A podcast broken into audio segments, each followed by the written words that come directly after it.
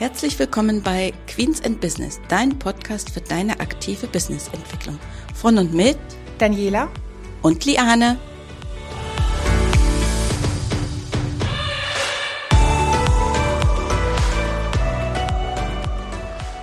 Hallo und herzlich willkommen zu unserer heutigen Folge.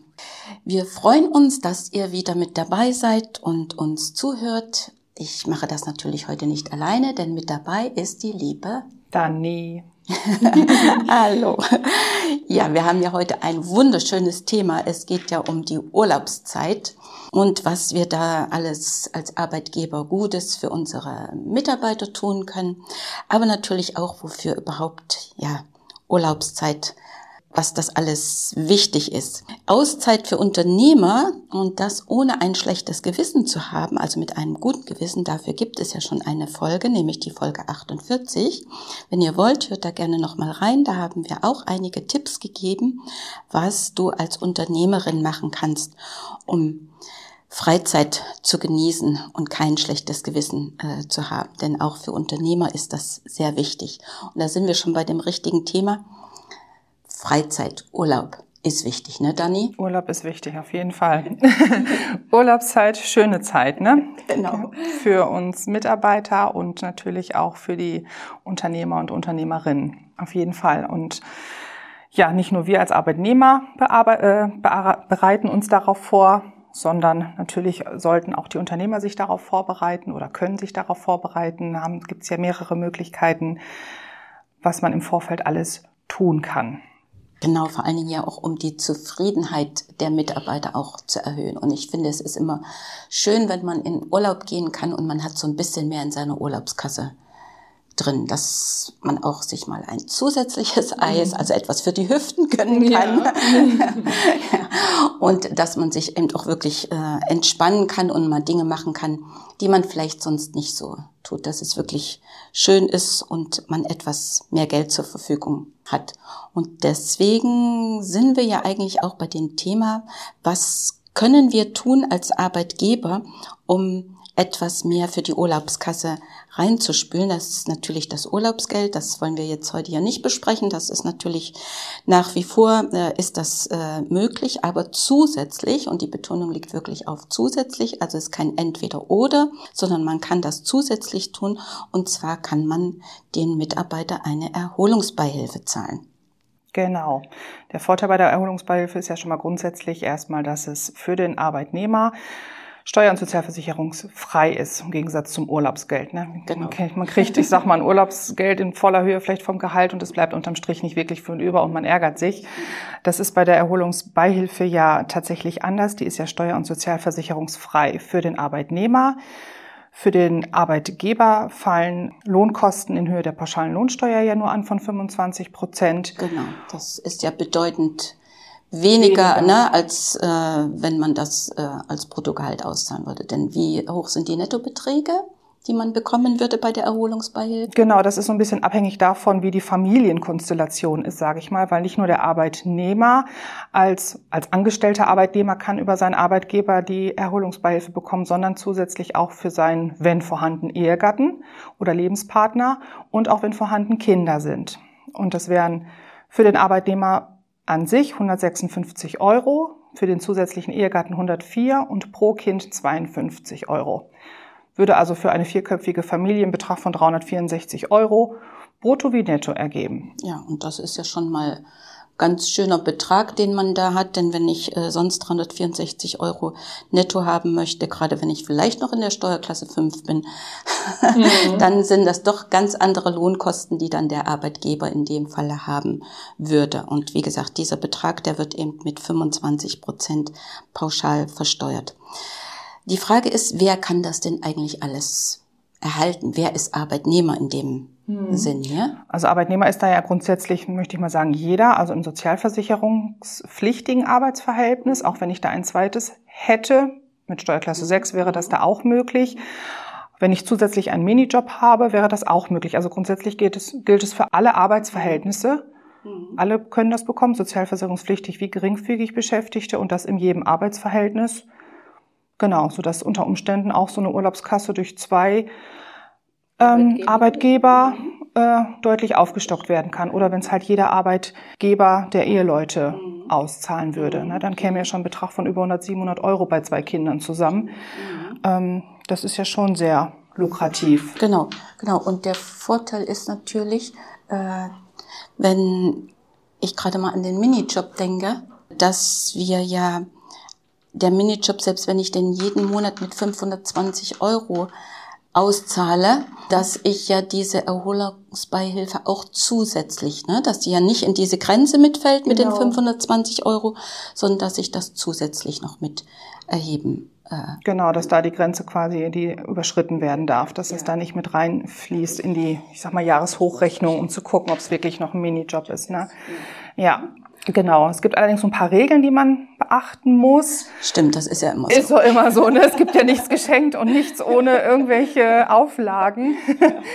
ähm, ich sag mal Regelungen für für für beide Seiten letztlich. Um das zu bekommen, muss man als Arbeitnehmer natürlich auch einen Nachweis erbringen, dass man Erholung genossen hat. Da gibt es ja mehrere Möglichkeiten. Also da gibt es ja klassisch den, den Urlaub die Hotelbuchung, die Ferienwohnung, den Campingplatz, was auch immer. Mhm. Oder halt auch andere Freizeitaktivitäten, was man gemacht hat, wirklich zur Erholung. Irgendwie Museen besucht, ins Schwimmbad gegangen, Erlebnisbad, Wellness, Freizeitpark, das heißt ja auch, wenn ich sozusagen nicht wegfahre, sondern Balkonienurlaub mhm. mache oder Gartenurlaub mache, mhm.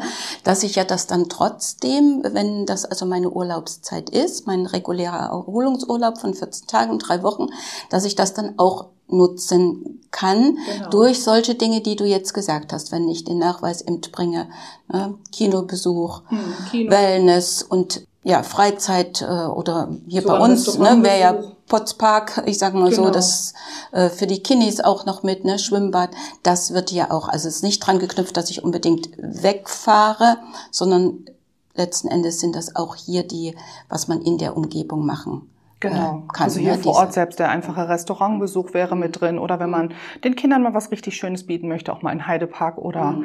ja. etwas Größeres fährt, wo man ja, glaube ich, mit vier mhm. Personen, mit allem drum und dran, zwei, dreihundert Euro sicher ausgibt. Ne? Genau. Genau, diesen Nachweis darüber, dass man sich halt erholt hat, alle Belege dafür, die man dann hat, ähm, muss man als Arbeitnehmer sammeln und dem Arbeitgeber vorlegen, dass das halt auch deckungsgleich ist mit der Erholungsbeihilfe, die man ausgezahlt bekommen hat. Soll also bedeuten, ich kriege für meine Familie 364 Euro und war aber nur einmal schwimmen für 10,50 Euro.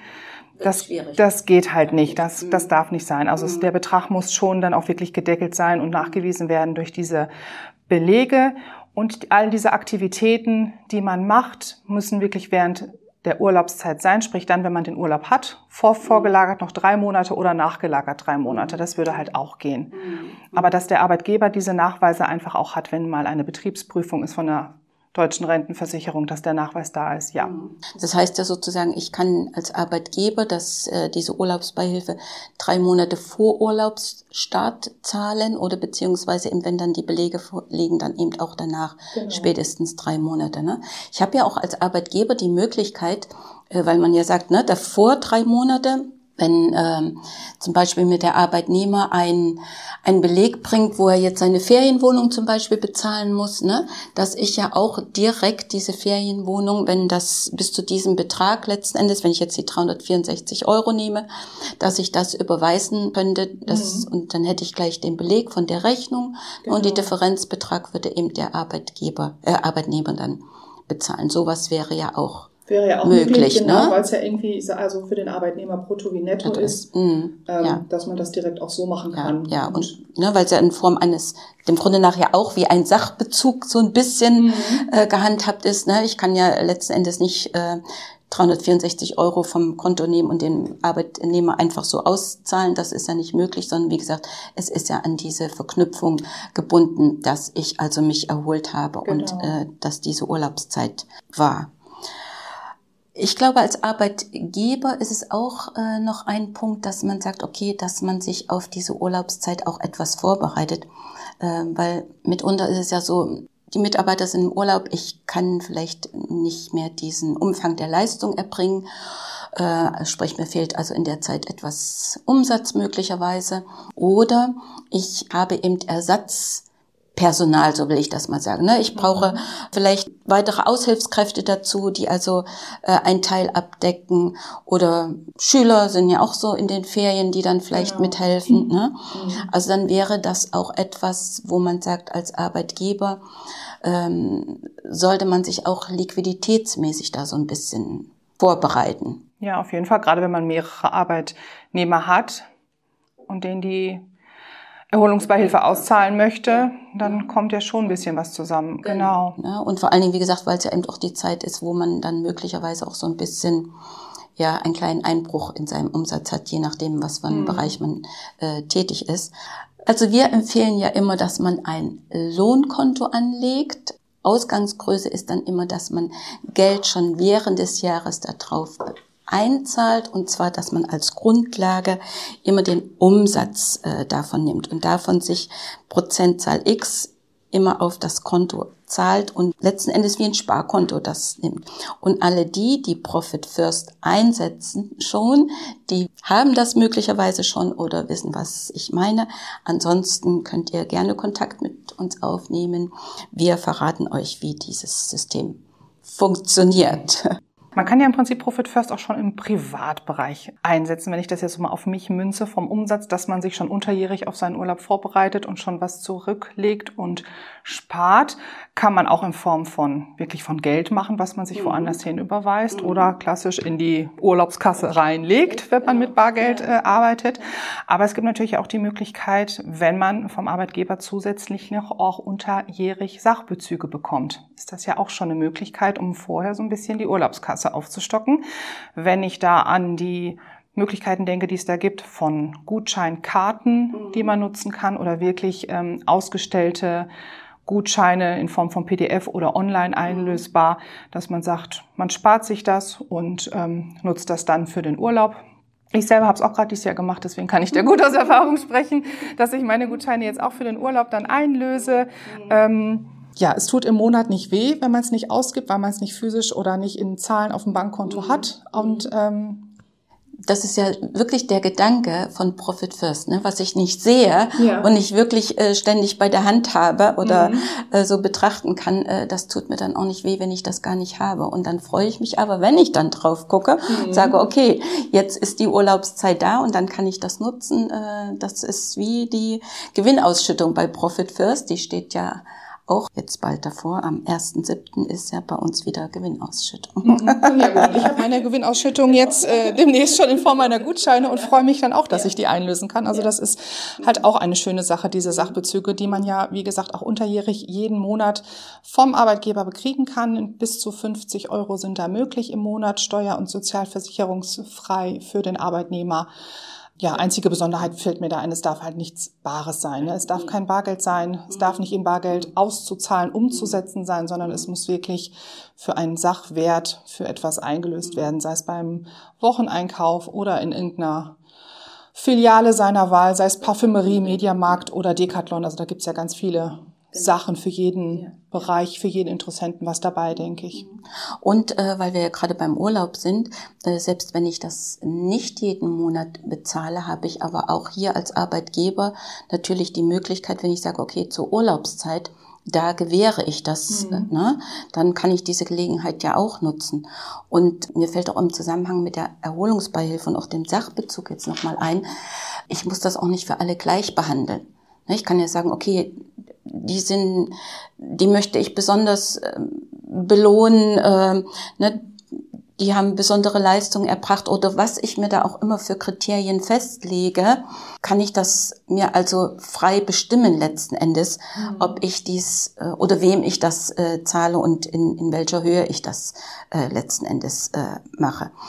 Bei der Erholungsbeihilfe fällt mir auch nochmal in dem Zusammenhang mhm. ein jetzt, äh, dass das natürlich auch für die Ehegattenarbeitsverhältnisse gilt. Ne? Also wenn ich ein wirkliches Ehegattenarbeitsverhältnis habe, was steuerlich, rechtlich auch anerkannt ist, also dann haben die natürlich genauso Anspruch auf Erholungsbeihilfe wie ein Gesellschafter, Geschäftsführer in einer GmbH. Also mhm. es sind ja letzten Endes Arbeitnehmer und da gilt überall das gleiche Recht. Hätte bloß ein bisschen Fadenbeigeschmack, wenn ich als Gesellschafter, Geschäftsführer mir das auszahle und äh, alle meine Mitarbeiter bekommen es nicht. Also ja. da würde ich jetzt gerade mal sagen, ist nicht wirklich nee, das, was man machen ne? sollte. Nicht so Gleichbehandlungsgrundsatz. genau. Ja, Aber ja? das Schöne ist ja, dass wirklich alles nebenbei geht. Ne? Also ja. Sachbezug mhm. äh, sowieso jeden Monat und auch zur Urlaubszeit, wenn man es nur speziell da machen möchte, neben der Erholungsbeihilfe, dass das alles zusammen möglich ist. Genau. Ja. Und so denke ich, kann man doch als Arbeitgeber etwas tun, um die Urlaubskasse ein bisschen freundlicher zu gestalten. Auf jeden Fall. Das ist ja auf jeden Fall nicht nur für die Motivation der Mitarbeiter, dass man sich auf den Urlaub freut und noch mehr Motivation, also in Urlaub zu fahren, sondern ich denke auch auf das Arbeitsverhältnis gesehen. Ne? Wenn man weiß, mein, mein Chef, mein Arbeitgeber tut mir was Gutes und äh, entlohnt mich zusätzlich, was er ja nicht müsste, sondern wirklich alles eine freiwillige Sache ne, des Arbeitgebers ist und dass, dass das schon, ich sag mal, ja, ein gutes Gefühl gibt, ein Zugehörigkeitsgefühl und ähm, ich denke, es ist ja auch Interesse des Arbeitgebers, ähm, weil dass man ja ich sag mal, auch gut erholt aus dem Urlaub wiederkommt, dass man seine Freizeit genießen kann. Und man will ja da auch nicht, dass Urlaub soll ja kein Stress sein. Ne? Mhm. Es soll ja nicht so sein, dass man sagt, okay, ich mache Urlaub, um woanders zu arbeiten, weil dann kommt der Arbeitnehmer auch nicht erholt mhm. wieder zurück. Ne? Sondern es soll wirklich eine schöne Zeit sein, so dass man sich auch darauf freut, wenn man wieder da ist. Mhm. Ja, genau, bestimmt. Ja. ja, da würde ich doch sagen, wir hoffen, wir konnten euch heute ein paar Informationen äh, geben, die hilfreich für euch äh, sind, wo ihr euren Arbeitnehmern etwas Gutes tun könnt, nicht zu sehr belastet seid mit den Lohnnebenkosten. Und von der Seite her wünschen wir euch eine schöne Urlaubszeit. Genau. Schönen Urlaub und bis sich alle gut erholen. Ja, genau. bis in zwei Wochen. Bis ne? in zwei Wochen. Ja. Jo. Tschüss. Tschüss.